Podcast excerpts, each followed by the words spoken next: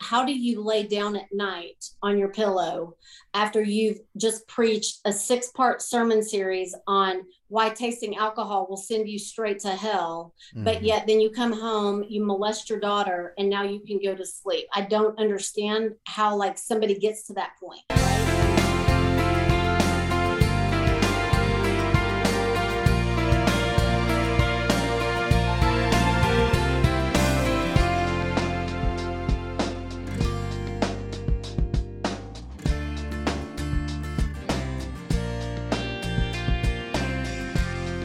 All right, everybody, welcome back to the Preacher Boys podcast. Wendy, thank you so much for joining me on today's show. Thank you so much for having me. I'm so excited to finally be here. Yeah, the keyword is finally be here. Like we've been right. trying to set this up for a long time, and um, you know, I'm I'm so glad we're finally sitting across from each other. And I I want to know a little bit about kind of your introduction to the church world. You know, like what was kind of your your first memories of of being part of a church? Well, when I was born, my dad was already a Baptist preacher. So, you know, I I don't know if they had me in the baptistry. So the real I question is, can you remember a time before that? Never. No, no. I I literally think I was probably at church before I turned one week old. You know, that mm. was just the thing. Wow. Um, you know, you'd never miss a service. So you know, I was most likely, you know, on the front row before I was even a week old. So I don't ever remember a time in my life where church wasn't part of it. Right. Were your early memories positive? Did you have a positive experience, you know, growing up within the church and being a, being a staff kid has its own challenges and things like that? Was it fairly positive memories though overall? It absolutely was. Um, where we, I, when I was born, we lived in Illinois, and my dad had a church there. But when I was two, we moved to the Atlanta, Georgia area, and he took over a church. And so those are really where my memories are. I don't remember much of Kankakee. I can't hardly remember what I had for breakfast this morning, but um, I have very good memories of the time in Atlanta, which was from two years old up until about the time I was 14. And most of those memories were very good. When when I say the church, I actually mean he had not just a church, but we started a school. And so I called it the compound. And I know that's probably got a negative connotation because of like the David Koreshes of the world or whatever. But um, it was for me, it was the most fun place to be. Everyone in my world either went to our church or and or our school. So all of everything I did was on that campus right there. And so the if we if we weren't at church or at school we were at home. So it was just one of those places all the time. And i was i loved being a pk i i absolutely loved it. I mean my dad was like the head honcho and he was you know the founder of the school the pastor of the church. And i i was so confident in how i uh, related to my father. I was daddy's little girl I was the firstborn of at the time there were four of us and i was so confident in my relationship with him that i used to tell my teachers as i was growing up you know don't make me mad or i'll tell my dad and he'll mm. fire you. And i truly believed that. You know my dad was everything to me. And of course you know growing up in the ifb looking back they were taught to elevate themselves so that other people put them on a pedestal and worship them instead of God. And that's that's the exact environment I grew up in. And at the time, it didn't bother me because, of course, I didn't know anything else. You know, culottes were what we all wore, so I didn't know that was weird. you know, I had yeah. no idea. You know, my cheerleading uniform came down below my knees. Well, we we all had that kind of cheerleading uniform. So I did I was never exposed to anything outside of the walls of our church and our school. So for me it was it was all positive and when your dad runs the place and you feel like your dad's little girl,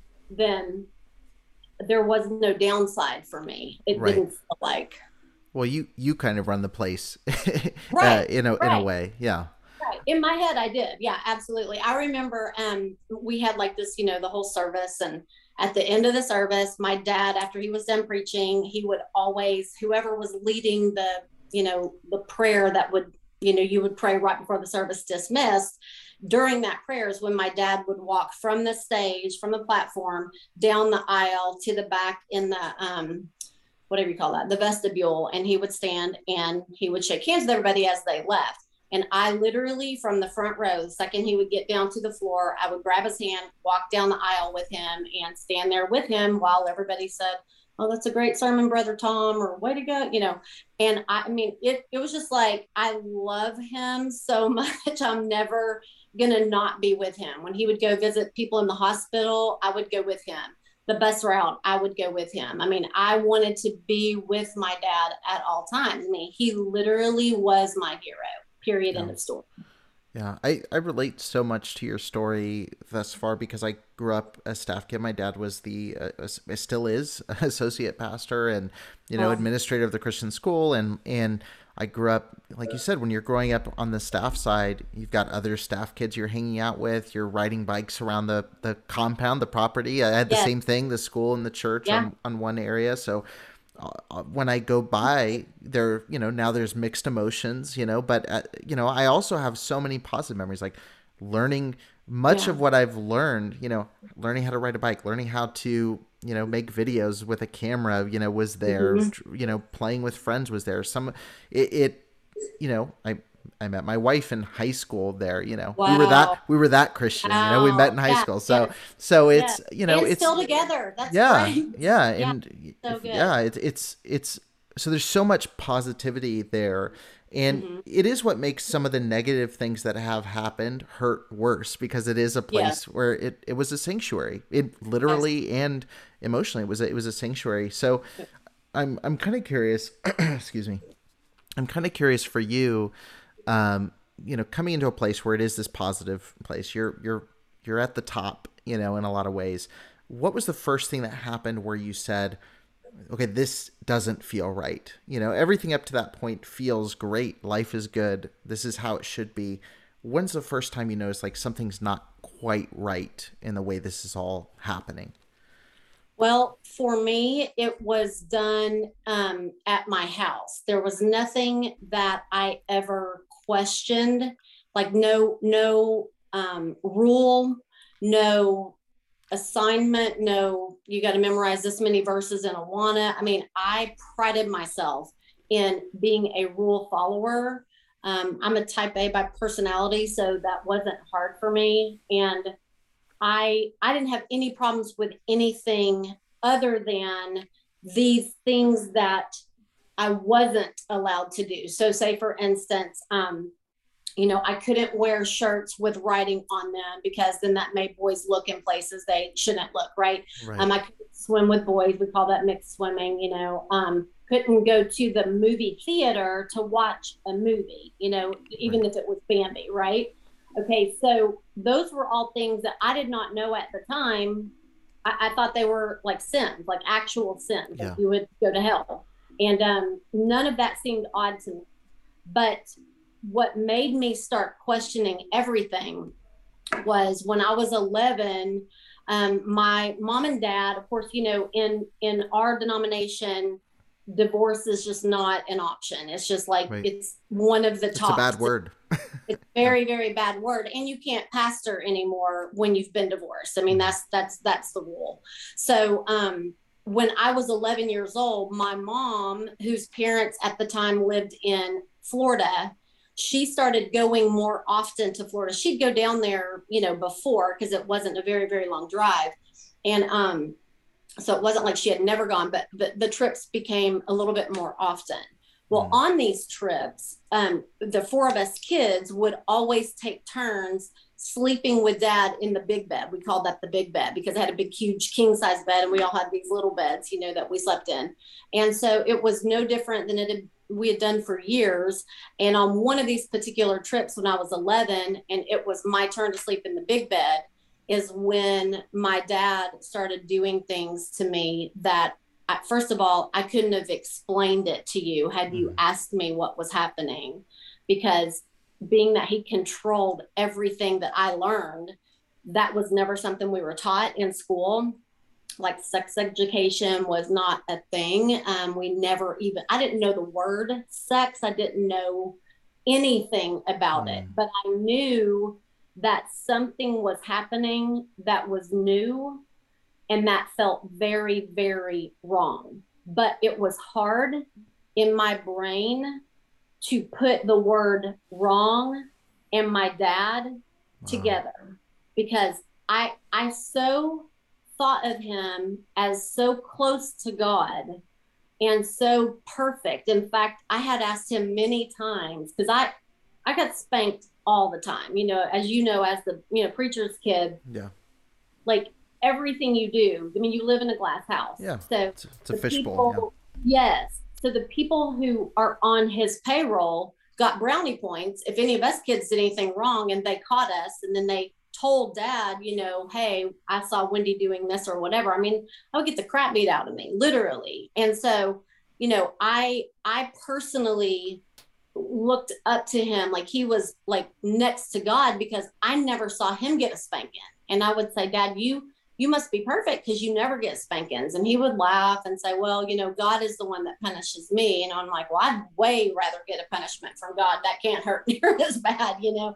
And he'd be like, No, no, no, you don't. But that's in my, you know, little 11 year old brain, that's how I felt. So the word wrong was never, um, like it's it's just not something I would have ever used to describe him. So just naturally, because I was wrong a lot and got in trouble a lot, I thought something is wrong with me. This is my fault. Something is majorly like what am what am I doing that's creating this weird problem I'm having, you know? And so it just kept getting, you know, more and more frequent and more frequent and it went on for years and of course um you know, I knew for a fact that nobody in my world that I knew, no no adult, n- not even my peers would have believed me if I would have tried to explain to them mm-hmm. what was happening. And so I never said a word, but but my dad also told me and was very adamant that if I did say anything to anyone that my mom would leave, it would break up our family and that would be the end of it. So that being my entire world was all I needed to hear to you know, control and keep me very, very quiet. So that mm-hmm. was the first thing that, you know, raised a red flag with me. And it was nothing to do with church or school, it was everything to do with what was happening at home. Right, right. With someone who's a literal paternal figure, but also spiritual leader, you know, and that that's a that's a that's a lot to come down at once. You know, it's a lot to right. to you know have to deal with at once. And I'm I'm curious. Before can I continue with your story? You know, you mentioned 11 years old, not knowing what even to call what was happening. You know, not being able to identify what was going on. Um, and I'm kind of curious, like now in retrospect, you know, looking at Christian education, how sheltered children are within uh, you know Christian circles. And I think there's a benefit to that. You know, I think there's two. Some go to the other extreme and I think overeducate their kids on things they don't need right. to know yet. Um, right. But then there's the other side. It, it's hard I, to find parents who are in that middle ground where it's like I'm going to protect you, and then as we get to different levels of life, remove that protection a little bit and say, here's what's going on. Here's what you need to right. keep keep an eye out for. Do you do you think that? How do you think I guess the church could do better or schools could do better in equipping kids to be ready to identify potentially harmful situations and you know prepare them for the realities of life as opposed to putting them in a bubble that can be you know very quickly popped uh, you know by right. anyone right i think the first thing is that um, the the church has to be willing to believe a child that comes forward. Mm-hmm. For for a child to come forward and make an accusation against someone and especially someone in a leadership position in a church situation or a parent that is such a level of courage that yeah. a lot of kids cannot even fathom however if the church had a record of supporting that, I think first and foremost, it would be much easier for children, but also then they would want to provide the resources for parents and teachers to be able to then educate them on this is how you do this.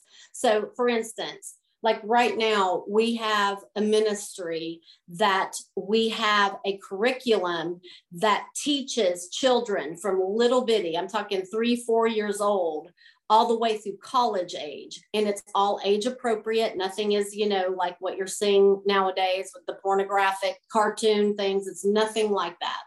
Um, but it opens up the dialogue for questions for children to be able to ask in a very safe environment. It has color sheets for you know them being little and sometimes the things that they color or they draw are very eye opening and so there are ways that you can very innocently and age appropriately share information with them that then would be a quick red flag for a grown adult to know hey there's we need to look into this a little bit more. But then that teacher would have to then have you know the latitude to be able to go somewhere and say hey um, i think we need to question little johnny over here you know because our house is would have been the safest house any member of our church would have without even thinking let their child spend the night at our house. Right. any member of our church. And so you know you say now as as parents how do you not you know like i, I wanted when i found out i was pregnant the first time i wanted to like as soon as he came out wrap him in bubble wrap you know fit him for some kind of you know protection device chain him to his bed never let him out of the house right? I mean that's obviously not the answer but when you have conversations with them that are age appropriate then when they get to certain ages then they're not they're not afraid to talk to you about that because mm-hmm. already kind of opened that door. And you then put boundaries in place that protect them. So for us it doesn't matter who they are. They our kids do not spend the night with anybody now their friends can come here all day long. If their parents are good with that they can come spend the night here. We can have the entire class of you know their school to come over and spend the night. They are going nowhere. Our kids go nowhere. Period. End of story. Now that changed as they got you know like even i think i think my oldest son spent the night out when he was 17 for the first mm. time. Now, my my next oldest child was more like 15 or 16. But you know, we learned. You know, I told my first child, "You are the experiment child." So understand, we started a college fund for you and a counseling fund all at the same time. So hopefully, we will not screw you up as bad. In fact, I said maybe our grandchildren will be normal right you know right. like we we we are not even hoping that our kids are normal you know because we know there's so much that we are trying to overcome and just find that balance like what you're talking about because it is very easy as a parent to want to protect them and that's all really really that's that's good intentions right mm-hmm. but you can also really damage them by exactly. keeping them in a bubble and never ever letting them experience because at some point they're going to leave the house. I mean, it's just the way nature is. They're going to leave the house. And even though I homeschooled my kids for eight years, and that I have to say, um, if I can do any kind of plug for homeschooling, I think if you've ever considered homeschooling, right now in 2021, this is the time to homeschool. There is so much weirdness going on in our public school systems and mm-hmm. even our Christian schools. You know, I sent my kids to a Christian school um, because they were both baseball players and they aged out of Little League here.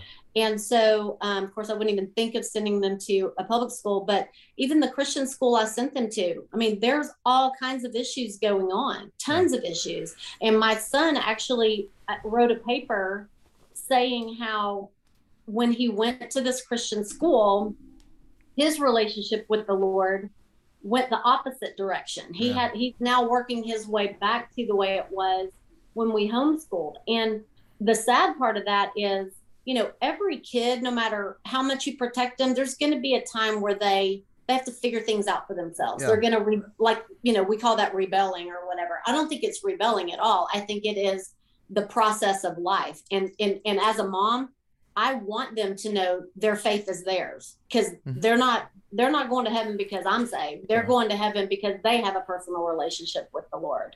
So they they had to figure that out for themselves. Well, when you're in a peer pressure situation in a school, that is a lot harder place to be. So if if they don't have a safe place at home to come home and say, "Hey mom, hey dad, you know, so and so was smoking vapes in the bathroom, or so and so, and you know, just announced that they had sex in the car, you know, in between classes. You know, it's like if you freak out and you know they're not going to come talk to you, so you right. have to be able to have those hard conversations and talk to them. And and if right. you don't, they're going they're going to talk to someone else. Well, you you you set the precedent, you know, as a parent, and that that's something that my wife and I talk about a lot. And we're, you know, we have a four year old. So it's like, it's, wow. you know, we're looking down the barrel at all these things. But yes. even now, you know, when we first, you know, when she first started walking and knocking things over, like we would have conversations, not us and the four year old, but uh, us, me and my wife would have conversations about, you know, we don't want her to be scared to tell us she broke something we don't want right. her to be scared to tell us that she knocked her plate off the table because the thing is like it starts that early. Like if yes. if you set a precedent where oh you spilled ketchup on the couch which you know i may or may not be referencing a direct thing that may have happened you know no. it, it, if if she sees oh daddy yelled at me mm-hmm. over that and you know freaked out and flipped the house upside down you know is is my daughter at 13 or 14 when something serious happens right. going to come to me because if i responded like that to the ketchup or to the spilled milk or to how am i going to respond to you know so and so did this or this happened or i made this mistake and i right. think it's so important especially uh, like you said bubble wrapping your kids does a disservice because the minute any adversity of any kind happens even if it's not their fault you know right. that level of shame and fear they feel is going to stop them from coming to you um, right. which is it's just scary. That scares me that my daughter might not come to me and tell me something you know? I know. I, I want to know first. Right. Absolutely so. yes. And and and i think also as parents it's so important for us to set an example of admitting that we are wrong. So mm-hmm. when we make a mistake, so let's say, let's use your ketchup example. If you do freak out, right, which I did multiple times, yeah. but I had to go right back and say, you know what? Mommy was wrong. I mm-hmm. should never have so acted like that. I overreacted. This is not a big deal. It is a thing. We can replace that thing, even if you know she burnt a hole in the couch. You know, you can you can replace the couch. What you can't do very easily is repair their spirit. Mm. And so if we can tell them and set an example of this is what you do when you're wrong. You go back and you make it right and you admit where you were wrong you and then you tell them this is what I should have done. This is how I handle it and will you forgive me? And then you repair that relationship. Number 1, they're getting a model of okay, well when I do something wrong, I need to go back and tell my dad you know what, I totally messed this up. I'm so sorry. Now, it doesn't mean there's no consequence for what they did. I mean, you right. know, burned a hole in the couch. Okay, yeah, we have to we have to repair the couch. Now, when she's four, you know, you're probably not going to take it out of her allowance, you know, but there there comes a time where when they make dumb choices or whatever, you're like, okay, well, you know, we'll just give you extra projects. You can work that off or, you know, whatever. You want to teach them you know h- how to admit they're wrong but also how to take responsibility mm-hmm. for their actions because that is the real world. And so you want to prepare them for that while yeah. they're here you know? Yeah. It, it's yeah it's so important. And and before we move on what was the name of the resource that you mentioned? Um, where can people find that? Oh on our website. It's endabuse.com end abuse yeah. Perfect perfect. Yeah and i, I want to throw out one more um, material that's been really helpful.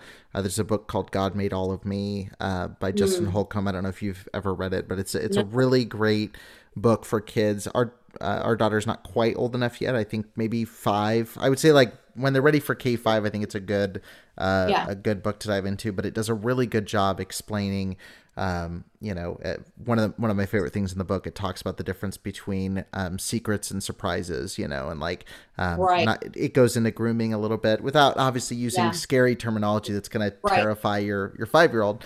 Again. Right giving them what they need to know. But it's a it's a really helpful book as well. Um, but I'll I'll link to all this stuff in the show notes for for people listening yeah, so they can check it out. But um, but going going back to your story, I mean, like I said, this is a lot to confront. You know, this is a lot to your your spiritual, your physical, your family. Um, you know, how long did this go on, and, and what was the the effect it had on you as you're developing? You know, you're you're growing. You're trying to figure out where you stand in the world. You're trying to figure out what you believe. What was the effect over those years as this continued? Well, it finally ended because my parents sat us down on December 30th of 1983. It was a couple of months before I turned 14. And what we were told was that we were moving to Texas to start another church. So um, that's what we thought initially. Hmm. It wasn't very long after that on our way out to Texas that the truth came out and being the oldest um, i'm the one who kind of figured it out. Of course because of the abuse that i have been going through for the last several years i'm matured way faster than i probably should have. So i was more attuned to even looking for things because i was mm-hmm. now starting to question things on my own. And so um, my my dad and my mom who you know had been married my whole life. There was also another couple in our church that had been married for however long and they had been in our church a couple years but um and you know she was uh an elementary teacher in our school and he was my um, volleyball and softball coach and eighth grade homeroom teacher history teacher all that. Um, they were married and they got divorced at the same time my parents got divorced. And i was very close to these people. When my parents would travel i would stay with them and um, so I, I, was devastated you know that we were moving and i just wanted to live with them and stay with my friends and you know, of course that was not an option but what i found out quickly on the way to texas was that they had all been swapping partners and so mm-hmm my dad and mom got divorced and he married the woman and my mom married her husband. Wow. So my stepmom and my stepdad were married to each other. And so it was like, okay, hold on. Wait, what? Okay, I can't wear shirts with writing on them or swim with boys, but I have the stuff going on at my house that nobody knows about, and I'm keeping the secret that no one knows about. And now you're getting divorced. Okay, that's a big D word. And wait, and now who are you marrying? Wait, what what is going on? I mean, it was just so like overwhelming. Right. And of course, I never was allowed to question anything that you know it was always because i said so was the yeah. answer i got to any any kind of question that right. was uncomfortable um and so it was very, very difficult for me because I could tell that these were not going to be easy conversations. So basically, um, I just said to my dad, I really don't think that mom is going to be happy with how nice you're being to her, referring to this other woman. And that's when he said to me, Well, your mom is not going to care because she ran off with, you know, mm-hmm. Mr. So and so. And I immediately knew that she must have found out about what was happening with my dad because that's what he told me would happen if she found out. So now my biggest fear has come to light. And he allowed me to believe that. He really allowed me to feel like this was my fault. And so my mom left with her with him and he's now the victim too and so this woman who he's now bringing in is coming in to save the day because now we don't, none of us have a mom. And so she's coming in to save the day. Yeah. And at 14, I didn't need anybody saving my day. I just needed some stability and I just wanted to be with my dad. And if I lost my mom, I was just have to deal with that. But getting a new stepmom was just not um, I just was not ready for all this change. And it literally happened this quickly. We left Atlanta January 3rd of 84. My parents' divorce was final in February. My mom married him in March. Jeez. And my dad announced to me that he was marrying her in April. Well, at that time, she was already living with us in Texas, and we were having to tell people that she was our maid. She was our live-in maid. Because your dad was and still pastoring. There. No, no, okay. no, no, no. He was not pastoring. In fact, now we were at my uncle's church um, in Richardson, who is back in the news nowadays because um, he he was on some kind of show like um, Inside Edition or one of those, um, a current affair, whatever it was, years ago for stealing condoms when he was a pastor and, um, you know, ended up, he had an affair and it just, I mean, the whole, everybody that came out of that gene pool, all three of the brothers. So, my, you know, what I haven't mentioned is we, they all grew up in Jack Hyles' church. So, Jack Hyles, his daughter is married to my dad's brother.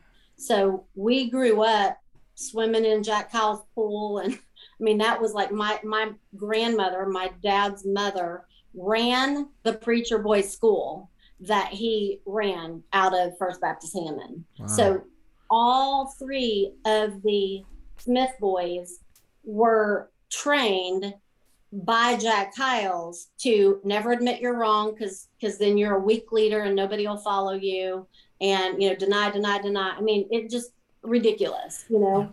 So that's everywhere i went that's that was my that that was what i was surrounded by. Yeah. so so on the day that my soon to be stepmother told my dad that he had to pick between her and i because this wasn't working that's when I really believed that okay, finally he, he's going to tell her to go because in my brain there was not any like that that wasn't that was not a hard choice. You know, I was his firstborn daughter.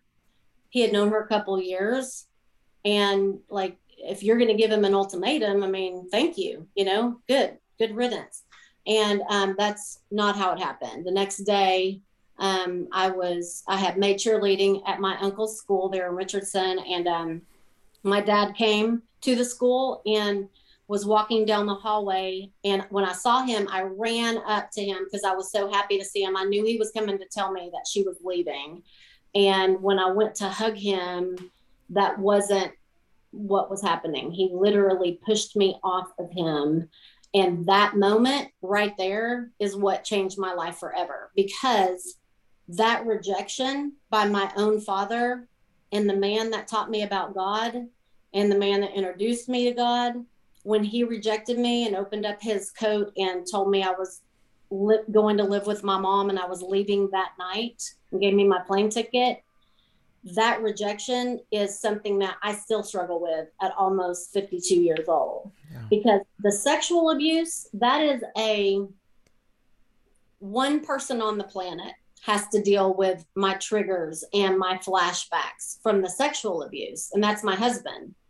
Everybody, everybody has to deal with the rejection issues because, you know, ha- had I not been more mature in my walk with the Lord, all the back and forth that you and I were doing, you know, like, okay, I'm to now I'm having to reschedule you and I'm your, you know, and mm-hmm. not returning the call or, you know, wait, no, I, I, didn't get that email or whatever normally I'd be like, oh, well, he's mad at me, or oh, he saw something I posted on Facebook and he's, you know, he doesn't want me on the show anymore, or whatever. You know, there's so many, there's so many mental gymnastics that I have to go through to say this has nothing to do with me. He's he's busy. He's got a schedule. You know, and it's so hard for people who have been rejected by the people who should love them and mm-hmm. protect mm-hmm. them more than anybody.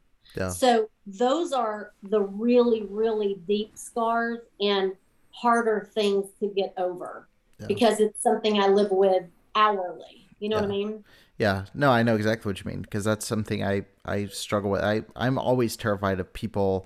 You know, did I offend somebody? Did I right. hurt somebody? Is my and you know it's funny because on the flip side of trying to get this scheduled, I'm going there like, are they upset or do I need to do this and like right, how do I make right. this work? And so both sides are going like, okay, I hope, I hope this is good. but the minute we get on the phone, it's like, oh, we're both yeah. like, let's make it happen. And you know, I'm yes. more excited than ever to be sitting down and doing this. And you know, right. and it, but it's I've seen that to varying degrees. You know, doing this show.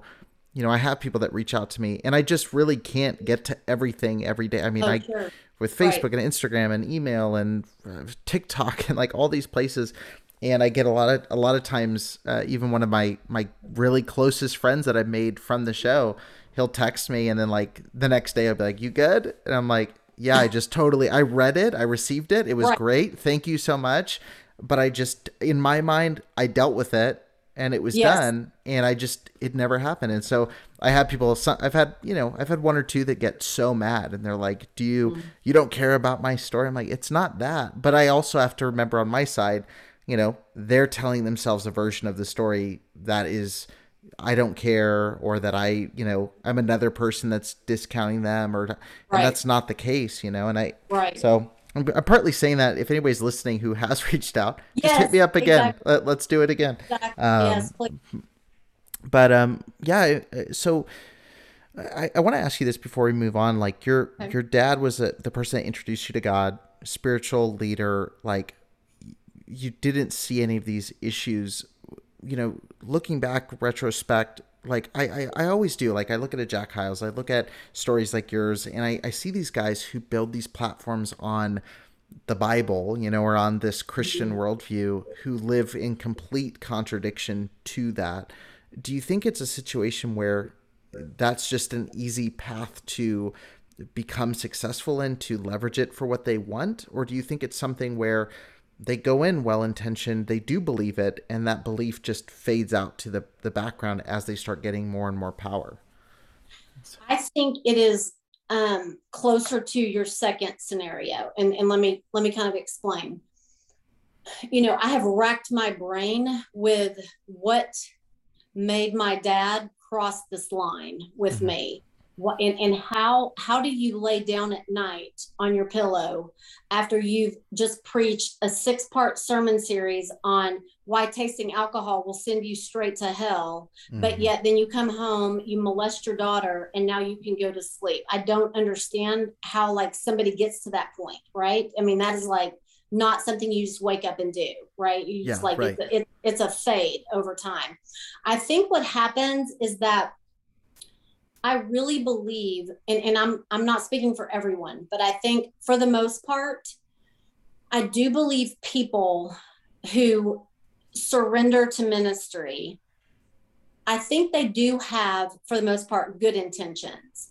I think a couple things happen. In the case with my dad, I believe that the stuff that he was taught to preach and that he grew up believing himself, you know, like, I mean, there's nowhere in scripture that says, a woman cannot um, you know wear a shirt with writing now you can interpret that from you know modest things you know scripture about modesty sure. and stuff like that. but that's an interpretation that is certainly not up to any man to tell a woman even unless maybe they are the husband and something is uncomfortable and then they can have that conversation privately but in no way it gives anyone the right to stand in a pulpit and demand it or make someone feel guilty. That that's the job of the Holy Spirit, and the Holy Spirit is the only one who can convict a heart and make them want to do something, right?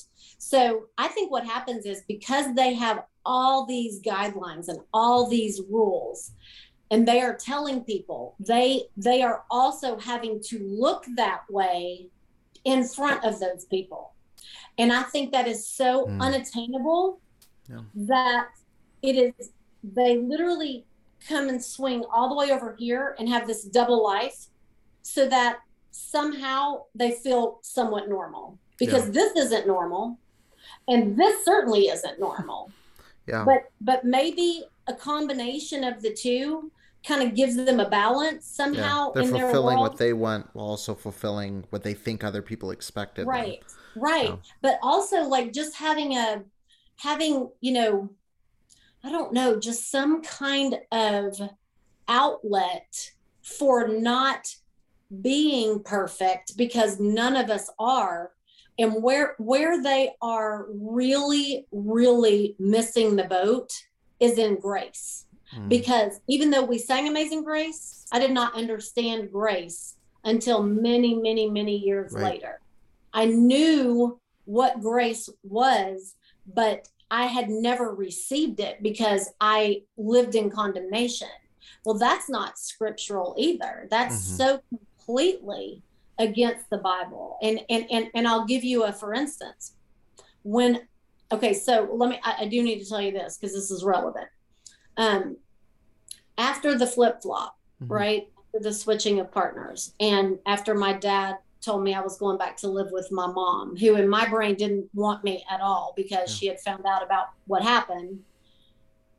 I'm now back in Atlanta living with my mom and my new stepdad. And um, some things came up where I I had heard another rumor about my dad and was so mad that I was hearing something else that I went in and confronted my mom and mm. my hmm. stepdad about it.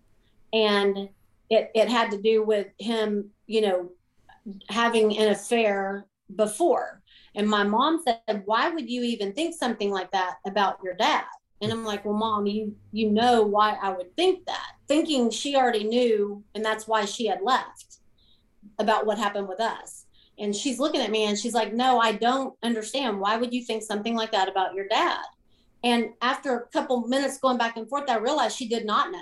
And so now I'm I'm having to tell her what my dad did to me, which was devastating to me.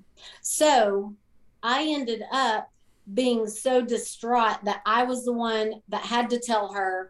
I ended up like totally depressed, went through anorexia, bulimia. I mean, I was trying to get some kind of control back in my life. And about the time that I did, my stepdad started molesting me. So now I've got a whole nother father figure, this new man in my mom's life that is now doing the same thing. Hmm. And so I say that to tell you that by the time I was 18 years old, my moral compass was so messed up because I had also, before we left Georgia, had a Sunday school teacher that molested me, had an eighth grade homeroom teacher that molested me. There were other people because I feel like um, once you are a victim, mm-hmm. like there's some kind of radar mm-hmm. that perverts have. They can just sense that you are an easy target. Yeah. And and because you're so young when it happens and you don't speak up for yourself, that's another thing that we teach kids what, you know, how to speak up for themselves and find a trusted adult inside the house and one outside the house. I mean, there's a lot to it. But I didn't have any of that. So I just was I felt like a piece of meat, right? Mm-hmm. Like I just this must be why I'm here so when I was 18 years old, I ended up in a topless bar as a stripper. Now, get this looking back on this, this is one of the craziest things for me. I'm 18, I danced for almost two years. Never did I taste alcohol, did I puff on a cigarette, or do any drugs. Now, how, how I did that, I have no idea because I do know it was God's grace in my life because I would be dead right now had I had I done that because mm-hmm. I have a very addictive personality and that environment and would have with trauma with that yeah. Yes absolutely would have just sucked me in. But what's interesting is th- that was a place for me that I actually felt safe because in these clubs we had bouncers and those bouncers were very protective of us so if they saw any, I mean, we had signals we could give them, but they were also very observant, uh, very observant. And if they saw anybody giving us a hard time, I mean, it it was about 0.28 seconds, and they were dragging somebody out of the club. Well, nobody was doing that for me at home. Like wow. I was, I was an easy target everywhere I went. So I was safe on that stage. And so for me, that's what kept me there for almost two years. And it was that feeling of, okay, I can at least get the control back of my um, sexuality and, um, you know, just not being taken from because everything was always taken from me without my permission, you know? Mm-hmm. And so I I felt like for me that was the safest place to be. Well, um, the Lord obviously had a plan for all of that because years later, years later, we end up opening up a home for unwed, pregnant, sex trafficked teenage girls. And now this is, you know, decades later. So these girls are so broken and so hurting, but they have been so abused that they don't trust anyone. Literally, they trust no one. So what was always interesting was watching them change how they reacted to me after they heard my story. Yeah. When they knew what I had gone through, that I had also, you know, done something that I'm ashamed of, although my shame is totally gone now because that's all been covered by the blood.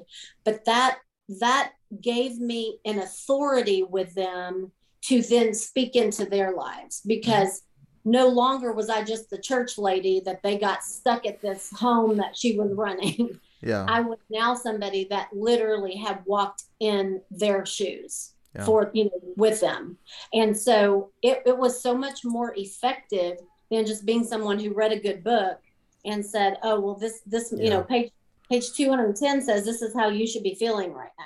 Yeah. You know, I mean, they heard my story and knew. No, so it was I mean, for me i'm so thankful. I'm so thankful that god gave me all of that pain. Now i wouldn't choose it again. I mean i'm, I'm not a masochist i would be like okay yeah but but i'm i can either be bitter or i can allow it to make me better. That sounds cheesy but those are those are your 2 mm-hmm. options right?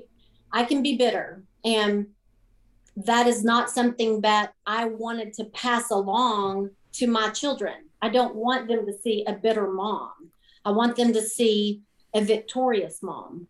And right. so I decided to take what happened to me and to to get get victory over that and then be an advocate for people that had also been through it so that they their parents don't find them hanging in the closet because right. they don't think anybody will help them or believe no. them.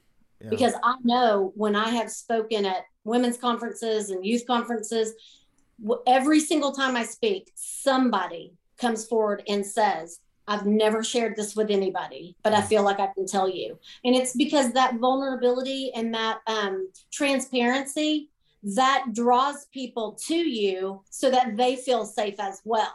Mm-hmm. You know, so yeah. that's I I wouldn't have that had I not gone through everything that was painful. And like I said, I, I wouldn't vote for it again. But I think it's the same kind of thing. Like, and I'm certainly not comparing myself to Paul, but you know, the Bible tells us that that Paul was set aside in his mother's womb for service to the Lord. Well, why in the world then wouldn't God have met him on the road to Damascus like at eight before he could have done all the damage he did to the church, right? But never one time did he ever run into anyone after Saul became Paul where they could say, well, you, you don't know what I've done. I mean, Paul like called himself chief of sinners, you know, I mean, he had persecuted Christians and everything that, you know, anybody, I mean, nobody had any one up on him, right? So right. it made him very effective in his ministry. And I just feel like so many of us that will, you know, take our broken pieces and sweep them up to the cross and let the Lord make beauty from ashes. Just let that happen. It's painful. Don't get me wrong. It is painful, but it is worth it. And I feel like I'm the hope on the other side of the cross for so many of those girls that God brings into my path that I wouldn't I wouldn't be able to even relate to them and they wouldn't care what I had to say had I not been there and done that. Right. Well, I mean, I, yeah, nobody would choose it. I mean, it's it's one of those right. things like to get to a point where you feel safer in a strip club than in a church or in your own yeah. home when that becomes more of a sanctuary something yeah. has gone wrong. You know there's something you know there's something uh, there's something bad there. And i think you know i think it's so important to see this. And, I, and it's unfortunate because you know we do say pithy things like you know you're gonna be better or better or you're gonna be this. And unfortunately so many have weaponized those statements or they've weaponized forgiveness. They've weaponized um, you know healing in a, in a yeah. way to to say get over it or don't think about it or it wasn't that big a deal. Whereas I, I like what you're saying which is this happened. This was bad. This should never have happened. I definitely wouldn't ever want it to happen again. Don't want it to happen to my kids or to anybody else. But it did happen. And so you know is this going to be the thing? It's, it's the survivor mentality. It's it's mm-hmm. it's how do i take what did happen and prevent it from happening to anybody else how do i take this and make something from it you know with the right. horrible tools that were handed to you how do i right. do something with it mm-hmm. and i think that's a i think that's a powerful thing for people to hear and i think it's important to hear it from survivors because i think when it's said you know uh, that phrase specifically it's funny my my wife hates when people say be better or be bitter because she remembers pastors who didn't go through serious traumas yeah saying that you know pithily from a stage it sounds yep. good yeah. but you know they haven't been through the things that would make you feel legitimately angry and hurt and frustrated uh, right. and so it, i think it means so much coming from someone like you who's now able to work with someone who feels like there's no coming back from this there's no this right. is this is the end. This is the nail in the right. coffin on, yeah. on my life. And it, and it, and it doesn't have to be. And you know, I what what I love is I now have stories of times where the Lord's opened the door for me to go into a topless bar, you know, mm-hmm. and which at the time I couldn't even believe they would let us in. Like I was really kind of even surprised. And then I found out the owner of one of the bars right here in where I live is a Baptist preacher's daughter. So she and I just immediately bonded. you know, she has a story very similar to mine. Wow. And but she let me go in and go to the dressing room where these girls are literally walking around naked. Well, I had been there and done that. So I'm not like, oh my goodness, what, you know, I literally just walked in looking right in their eyes. And actually, I looked at their shoes too, because the shoes have gotten much higher since I was there. And so I started with that. I'm like, girl, how do you walk in those shoes? You know, I'm not judging them. I'm I'm engaging in a conversation with them. I'm treating them like a human. And when I start talking to them, they and I and I'm with the church ladies, you know, I'm with the ministry that's there to, you know, save all of them from the pit of hell, right? But I don't treat them that way. I wouldn't have responded to that. Yeah. I walked right in and I asked if I could try their shoes on, you know, because I seriously wanted to see if I could stand in them, you know. But just in my interaction with them, when I started telling them my story, they immediately, the very first question, how did you get out? Mm. So it's so frustrating to me to hear people put people down, you know, put down the strippers or like, yeah. you know, like I, I remember something um uh with when Trump was I don't know whatever happened. He's had so many issues, but um, one of the people that was like suing him was Stormy Daniels, and like she was a stripper and all this stuff, and they like totally wanted to discredit her on that one yeah. thing alone. And Remove the like, humanity of that person, right? Based on that, yeah. yeah, yeah. She has to be guilty because look what she did, you know. And it's just like, okay, first and foremost, you have no idea. Nobody wakes up and says, "Oh, I, I think I'm going to be a topless dancer today." No, it's nobody just does that. It's stuff that like just like with the perpetrators, they don't just wake up and decide they're going to molest. I mean, I'm sure there are like serial killer, like really mentally deranged people that will do that. But you know, pastors who know the Bible, they, they don't they don't just cross the line. It's a slow walk. They they try to they try to keep you know pushing the envelope and you know they flirt and then they get away with it and that empowers them. And then they you know kiss somebody that's not their wife and get away with it and that empowers them. And then they have a full-blown affair and that empowers them. And then that's not enough anymore. Then they go to strippers or prostitutes and then that's not enough. And then now it's a child you know and mm-hmm. sometimes their own child. That is a long process you know? And it's the same thing with these girls they have been through so much to get them to walk in the doors of a place like that. So to continue to just devalue them, it's just perpetrating the problem. Mm-hmm. But when you can meet somebody head on as a human being. We are all created by the creator and we are all made in his image. Okay. We each have our own stories and we each have our own traumas that happened to us, some very early, some not till later, but every one of us are struggling with something. And so if we can just remember that as we're engaging with people instead of putting them in a box, that, okay, well, you're a stripper, so you go in this category, or you're a Republican, so you go in this category, or you're and and I'm I'm talking to myself too, because I have a real hard time with preachers, right? I'm like, I've I've told, you know, one of the preachers on my board, I'm like, the homeless person that I might have to go around to get into your church is way higher up on my totem pole than any pastor that I'm listening to from a pulpit mm. because my initial, you know, wonderment is okay, who's he molesting? What's he hiding? What's yeah. he not telling me? You know, because it's just like as you know better than anybody, every day there's a new one, there's a new yeah. one, there's a new one.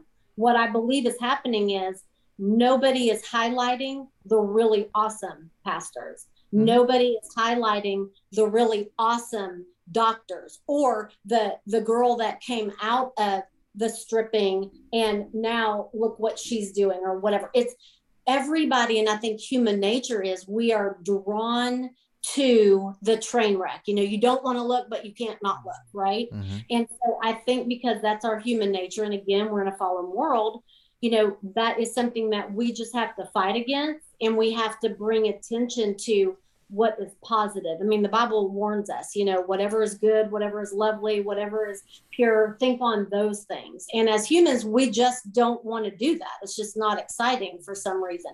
And I think it's something that we all struggle with, you know, just because of the 24 7 news cycles. And, mm-hmm. you know, it's just, it's something that I think we all need to learn from, you know, me included, because it can really, I mean, it, it can wear your spirit out, yeah. you know? Yeah, it, it, it definitely can, and it, it is important. You know, I was I was talking with someone the other day, and I and I, you know, I've I've got close friends who are pastors. You know, and I I um, some are dealing directly with you know fallout from scandals and things, and it, it's it's heartbreaking talking to people who are well intentioned and are trying their best and are and you know and they're saying they're going like I'm not doing this, but I'm picking up right. all of the flack and I'm picking up all the pieces for it. And same across the board. I mean, any profession, any any time a you know, anytime an athletic news story breaks of abuse, you know, there's good people affected in in deep ways. And I, I just think it's it is. It's something where there does need to be more attention called to the good people and that's why i try to have a lot of mixed people on my show you know like i oh, think sure. it's you know yeah. i think it's important to bring on pastors who are killing it you know they're doing a great job right. you know they're i think it's important to bring on people who you know maybe christians would turn their nose up at and say you know oh it's you know but they're killing it in there and they're helping in ways and and again i think those conversations with empathy at the root of them you know is such a positive thing. It's going to help make progress in all of these different areas if we can sit down with someone who's not like us and start with empathy and just have a conversation right. and listen. like right listen, and listen. You know. And listen. It's exactly right. Yeah. And it, it goes back to respect, like what you were yeah. saying. You know, you have to have that respect. Right. So t- tell me a little bit about now, because I know you mentioned a little bit about like some of the ministries you're involved in. Obviously, um, you know, with the website, like stop abuse, stop abuse end now, abuse, end abuse, end abuse.com. Mm-hmm. So with a URL like that, you have a very specific mission. Um, tell me a little bit about that. What has been uh, some of the opportunities you've had to end abuse? What are, what's what's the process there and, and the goal moving forward well, with that? And and this this is going to get you in trouble and probably me in trouble too and that's okay.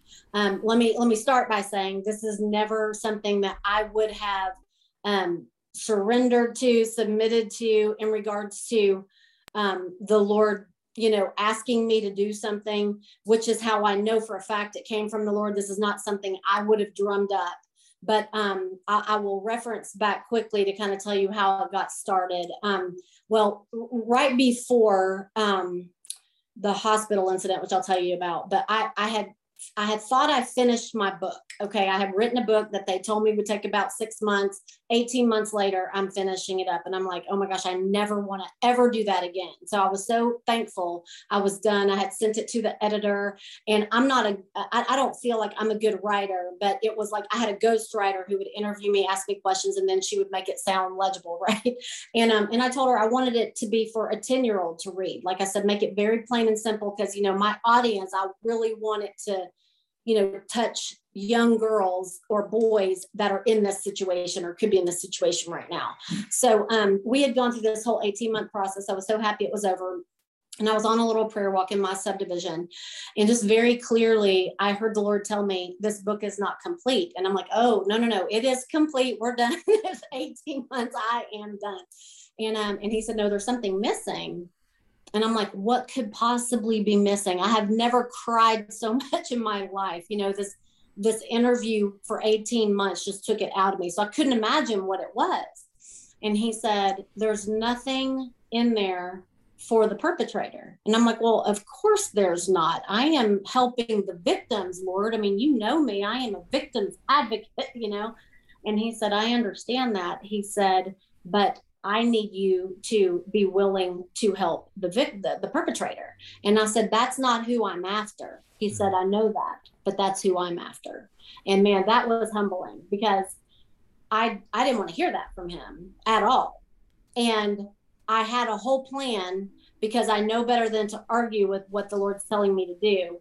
So I knew I was going to come back and tell my ghostwriter who thought the project was over and she'd been paid and was all done and that she was going to refuse to do it. And then I would be like, well, I tried, you know, but mm-hmm. she said no. And when I called her, she said, I knew there was something missing. And it's just like, you know, okay, Lord, now you're just making me mad. You know, I I was I had this whole plan, but he had already worked on her heart before he told me. He was just waiting on my obedience. Well, we talked a little bit about what it was. I think she put like a page and a half from the interview we had about it. And my biggest fear, my very biggest fear was offending mm-hmm. the me's of the world the people that were going to read that book and looking for some hope and then read that part and be like what is she thinking right, right. so i just you know she did it it went to publish we're done. So check mark okay we're done with that. About six months later my stepdad who i told you had also molested me um, had a stroke on new year's eve. And you know of course we took him to the hospital the ambulance took him to the hospital and he never came out. Several um, he was there for a couple weeks. So so i have made several trips to the hospital already.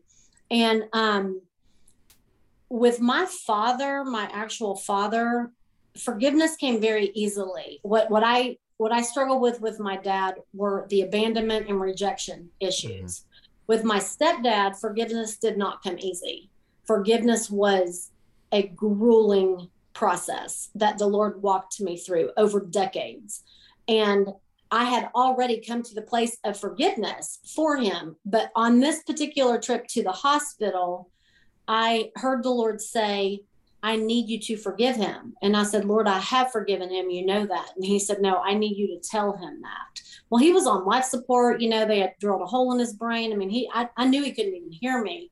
So I'm, I'm questioning Lord. I'm like, why would I do? Like, he can't even hear me. And he said, I, I need you to tell him. And the other times I was there, I never spoke this out loud because my mom was there, but I never spoke it out loud. But in the back of my head, I was kind of quoting that scripture to myself about vengeance is mine, saith mm-hmm. the Lord. And, you know, like, uh huh, see what happens when you're, you know, don't do what you're supposed to do and all that. And I wasn't like excited about what he was going through, but I thought, okay, this is this is what happens at the end of a life like you've led, right? And when I walked in that day, when the Lord told me that I needed to tell him that I forgave him, something happened. It was the most bizarre feeling for me because any other time that I was ever around him, I could not get near him. I could barely look at him just because he disgusted me. I can't explain it other than if you've been the victim of somebody that you don't have a natural bond with, it's just you just don't want to ever be around him. Mm-hmm. It's just a disgusting feeling. And that's what I struggled with with him. When I walked into the hospital room that particular time, the only way I can describe it is that I saw him through God's eyes. It wasn't wasn't Wendy looking at him. It was through God's eyes. And I saw him in such a way that the compassion overwhelmed me. And I immediately asked the Lord, if this is the vengeance thing that you promise us in in your word i i want you to stop doing this right now. Like i i don't want you to punish him because of me. I'm okay you know? And that's when the lord said now is the time you know? So i asked my mom if she minded if i talked to him for a minute. And and how i know that that just the holy spirit was leading is because never in a million years would i have ever touched him ever like he disgusted me before right? But i was able to walk over to him put my hand on his arm and literally say to him hey i just i, I don't know if you can hear me but i just i want you to know that i totally forgive you. You know we we are good and and if you need to, to hear that to be able to let go and know that i'm going to take care of mom and everything's going to be okay and you can rest in peace I just want you to know that I, I totally forgive you. And then I walked to the other side of the bed, and I did not know this, but um, his eyes followed me to the other side of the bed, and he was like welling up with tears. And I put my hand on his other arm, and I just said, "It's it's okay," you know. And my mom said she had never seen him follow anybody in the room the whole time he had been there. And he certainly never welled up with tears. So she's convinced that he heard what I said. And it was a couple days later that he passed. So again, I felt like, okay, I'm just, I'm, I was obedient, you know, check mark. I'm moving on. You know, I'm not, not on any kind of mission. I did what the Lord asked me to, you know, check mark. So, you know, back in just doing normal everyday ministry stuff, the Lord started really giving me a heart for if I want to abolish child abuse across the board. And I know from research that most perpetrators have a hundred victims, some more, mm-hmm. before they're ever caught yeah. because no one wants to turn them in. What, and that's not an exaggeration, way? too. No, no, like it literally is a hundred plus is an yeah. average. Like right. you can Google that stat because I think Absolutely. we we say that on a podcast, and I think people, you know, people hear that and go, yeah, hundreds, you know, but it really that's the number that, it and it's it's it's hard to even wrap your mind around it, that because right. that's almost the size of the Christian school that I went to. you know, right. it's it's that's exactly. a lot of kids. Exactly, exactly. But if if I want to be impactful in ending abuse, right? Endabuse.com if I can help one perpetrator, how many victims am I saving? Hmm. Right? But it would take me helping a hundred victims to save a hundred victims. Well, I didn't I didn't even know like how to go about that. Like I, I don't have a friend group of pedophiles, right? I mean, I, I don't even know where to find them. That's I good. That's yeah, I've spent my life avoiding them and keeping them away from my children. And I have the little app that when one moves into the mm-hmm. subdivision, mm-hmm. you know, I get a notice. I mean, I'm I'm a victim's advocate and I'm a mama bear, so I don't even know where to start. Well, someone suggested that um, you know, there's hopefully many of them in prison. So we reached out to someone we knew that did a prison ministry, and in sitting down to talk to him and sharing what the Lord had put on my heart, he was like, wow, okay. Um, he said, I, you know, I hear what you're saying. He's like, but here's going to be the problem.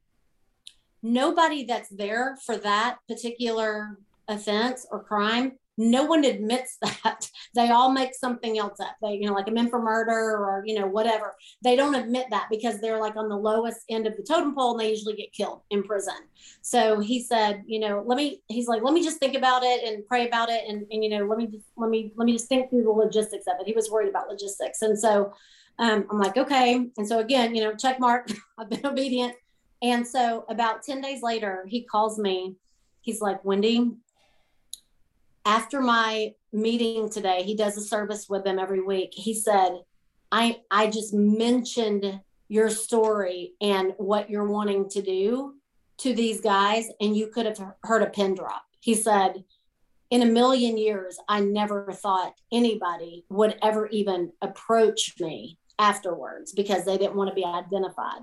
And he said, but one of them did. And they came up and talked to me and he told me what he said and everything. He said, I'd like to bring you in to tell your story. Are you willing to come in? You know? And of course, these are maximum security prisons. So um, we had to get my husband on board with that. And, you know, there's a, you know, few things that I had to learn and to know, and, you know, I had to go and get searched and, you know, all of that. But I knew that it was something the Lord was doing because it was not anything I would have ever thought of on my own or or wanted to do by any stretch. When we got there, the the amount of peace that I had was overwhelming. I, I mm. thought I was going to be nervous and scared to death, but I, I was overwhelmed with peace. And they warned me now, once you're done talking, we're going to do like an altar call or whatever, but don't get offended if no one responds because that would then, you know, pinpoint them as a perpetrator. So I was like, okay. So I tell my whole story, you know, about all of it. And um, and then at the very end, my friend got up and, you know, kind of gave a little summary. And then when he did the prayer, he said, you know, Wendy's going to be up here. If anybody wants to talk to her afterwards, you know, we'll just um, be up here. When we raised our head from that prayer, the line of the men waiting to talk to me was to the door. It was so overwhelming, and I wasn't sure what what was going to happen because that was what I was told was not going to happen. Each one of them came up and with tears streaming down their face told me their story of what they did to their some to their daughter some to their niece some to you know just different and most of them were so repentant and broken some of them literally on their knees repentant and broken because they heard from a victim when I said to them, if this is something that you're in here for today, then you have not crossed a line that is too far for the arms of Jesus and his grace to reach you. But it starts with repentance and getting on your knees and asking first and foremost God to forgive you, but then also restoring um, with your with your victim. Now of course they're locked up for 30 40 50 years so there's no restoring of the victim but every one of them other than one there was one like really very weird experience i had but all of them except for this one guy were so repentant and asking me to reach out to their victims for them. Like can you get her your book? Can you do something to help her it was it was an unbelievable response so much so that we didn't even have time to finish the number of people that were in the line. Like they had to you know use the room for something else. And so i i did that like in three different prisons right before covid hit and then they you know shut everything down. So um, i don't know what the lord is going to do with that but here's here's why i'm telling you that. I would never in a million years have dreamed that that would even be something that i would ever get to the place that i would even be okay with even in obedience to the lord I'd be like, that's just going to have to be something that, you know, it's on the list of things I've got to apologize for when I get to heaven, you know, just add it to the list.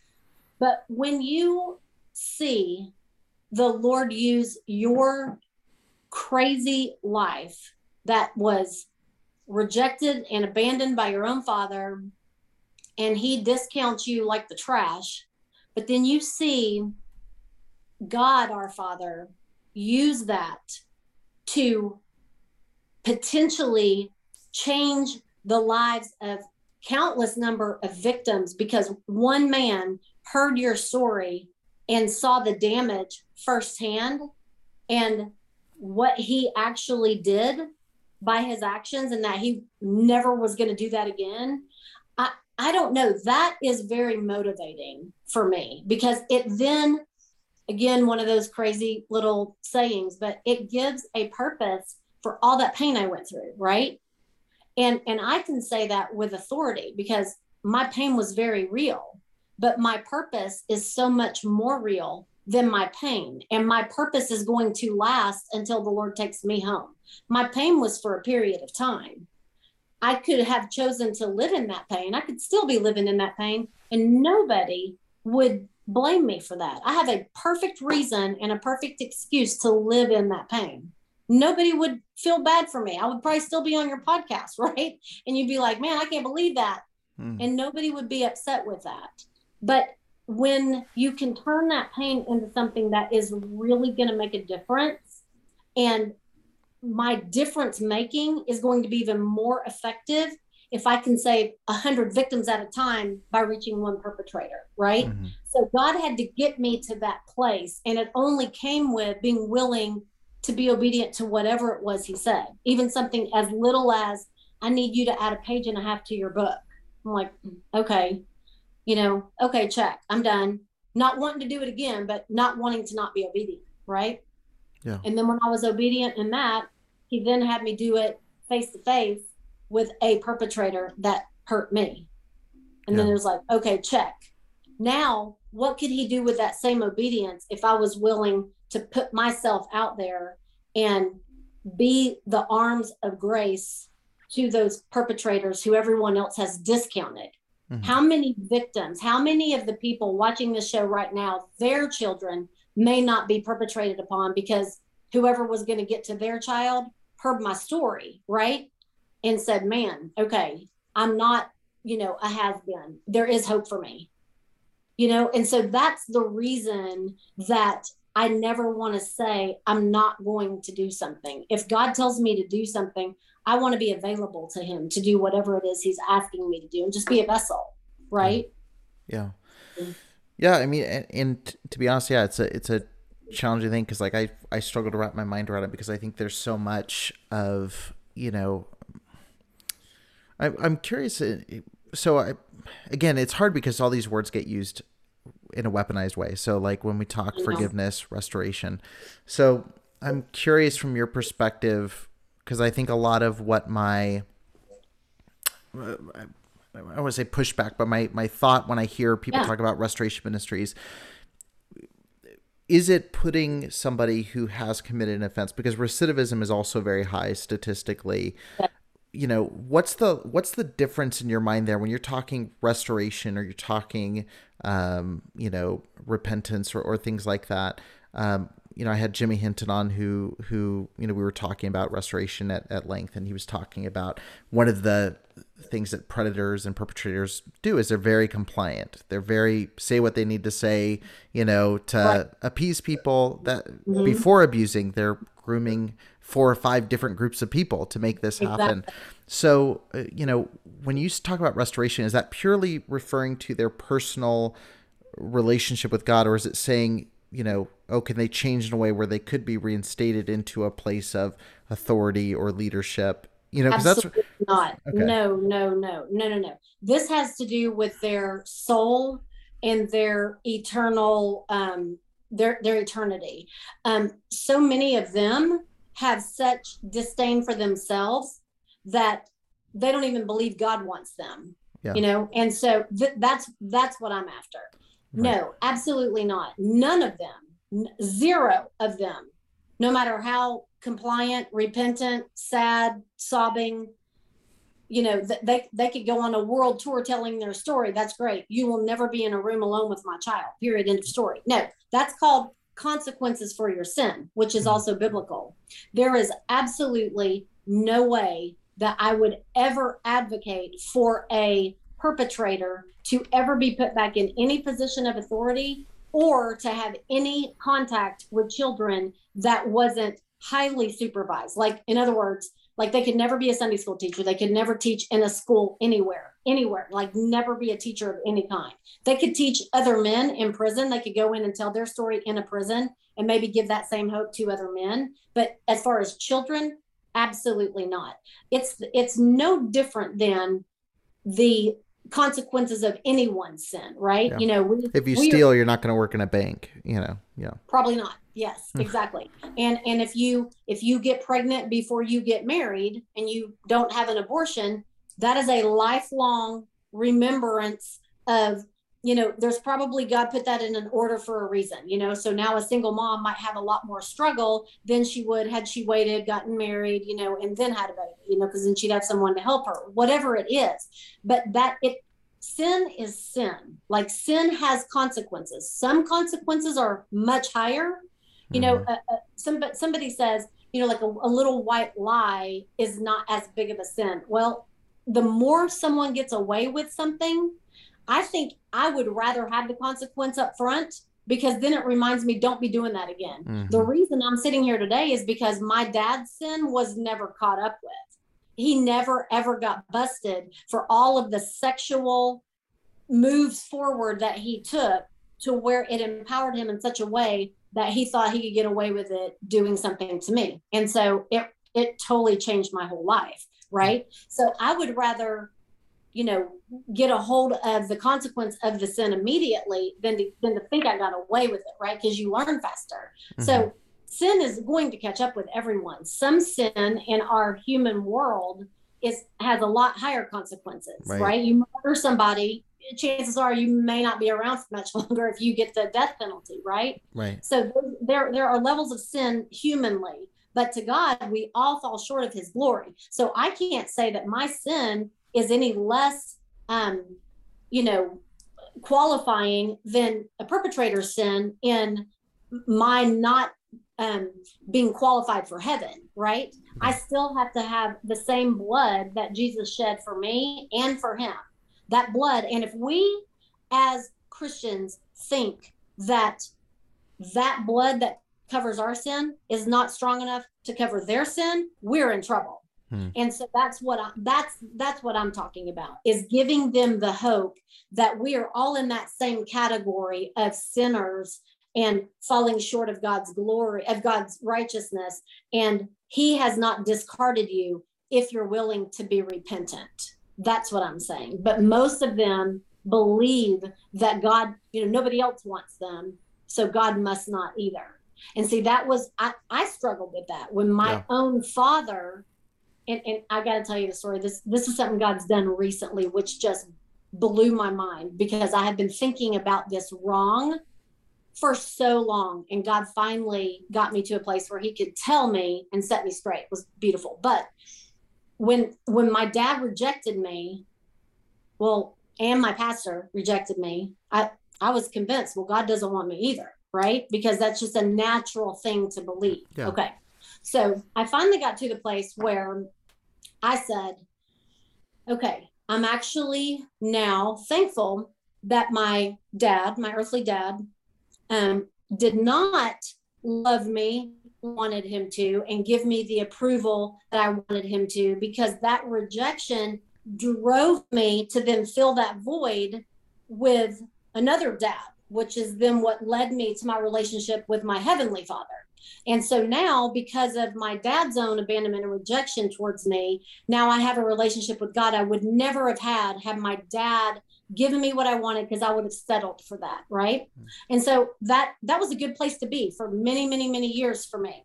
It was recently, actually, I was in my car driving to Atlanta, and the Lord showed me so clearly, and I just I was so excited. I literally had because I was driving on the highway, so I had to just turn my phone on and record myself, so I would never forget this. But He said, "Sweetheart, you've had it backwards. You have never been rejected by your dad ever." he said, I've always been your true father. What I did was I gave this man that I put on the earth an opportunity to be a representation of me to you. And he failed miserably.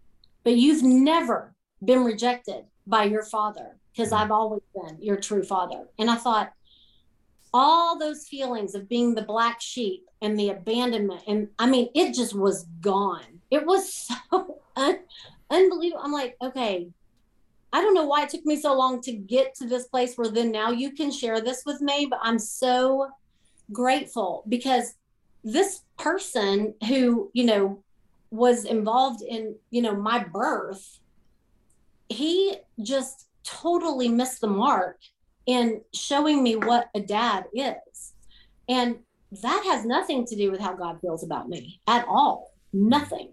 So I am so thankful that I was finally able to receive that from the Lord because that changed everything. The abandonment and the rejection, that is just, I mean, when the creator of the universe who created everything you see and stuff we don't even know yet, I mean, the Hubble telescope is only so many light years away, right? they still haven't discovered everything. But he loves me and never rejected or abandoned me. And I, I mean, that's pretty overwhelming. To, it's hard to wrap my blonde hair around, right? Hmm. it's just very, very difficult to, to really fathom that. But that's my dad. That is not, you know, this man who you know did all this horrible stuff to me he's the one that you know god gave a chance to show me who god was but he just missed the mark tremendously hmm.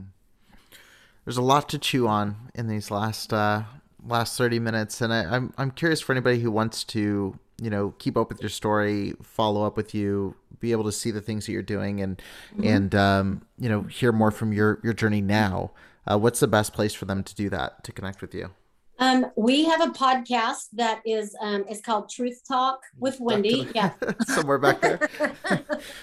yeah, I know. We're trying to do. I'm going to run this on my on my podcast as well, hopefully. Um, but yeah, Truth Talk with Wendy. The basic premise of it is we talk about faith, family, and freedom through the lens of Scripture, with an emphasis on how a a victim of childhood sexual abuse how we see those things in the world. Because like we've talked about you know it affects how you trust people it affects how you parent it affects a lot of things in your life. So we go through just different issues that come up you know some are about you know faith some are about family stuff some you know i just dropped my second son off at college you know it was like devastating and you know why it's so much harder than you know some of my friends are counting down until their kids are out of the house you know but like for me it's just it's you know so we just talk about different things and then all the political craziness that is going on. We talk about different things. Um, i just interviewed the um, a, a woman that is just announced her candidacy to run up against dan patrick who is the Texas lieutenant governor, and um, he's not been doing everything he's supposed to do. And so she's running up against him, and she's big involved in sex trafficking and has been before we ever even knew sex trafficking was. I mean, she's just an amazing, godly Christian woman. And so, you know, we'll have, you know, different people on to talk about different issues, but all through the lens of people um, who are recovering from, because I, I don't ever think that we are totally healed. My husband calls this the gift that keeps on giving. It is there's always in something that we're having, you know, and it's a new struggle that we didn't even know that was affecting us that way.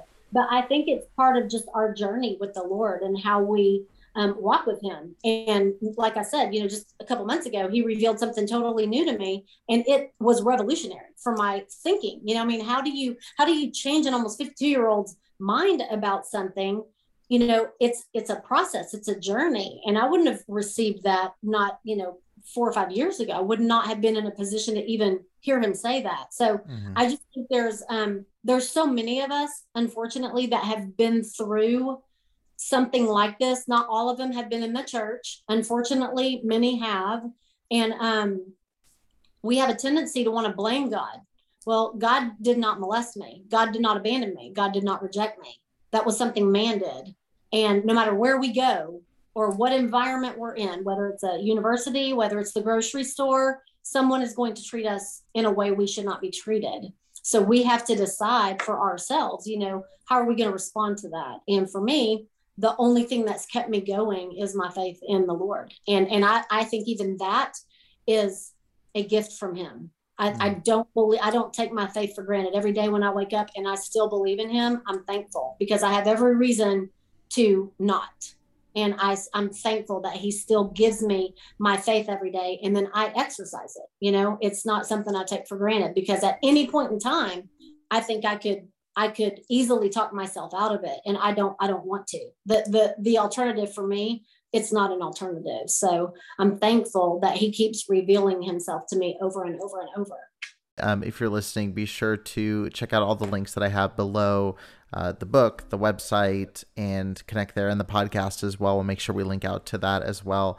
But um, thank you so much for for making this happen. I know it's been a journey of its own making this all line up, um, but I'm so glad it did. And uh, thanks for talking to me for so long. Um, I, it's Absolutely. been it's been awesome and uh, and a lot to think about, a lot of challenging thoughts. And I, I, I like conversations like this that you know make people think through these things. Where do they believe? What do they think? What do they understand about these situations? So thanks again for for sharing.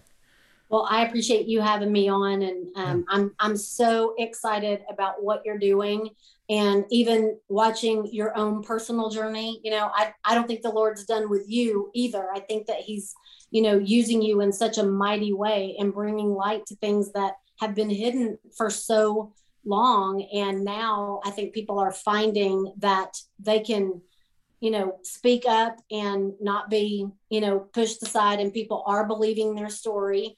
And um, you know, I, I I think that because the church didn't do what they were supposed to do, God used things like the Me Too movement and all the mm-hmm. stuff going on in Hollywood. He's like, no, no, no, these are my children. We're not going to be doing this to them. So if the church isn't going to say something first, you know, then this is how I'm going to expose it. And then right. I, I just think, you know, you're you're doing exactly what you're supposed to be doing. No, thank you so much.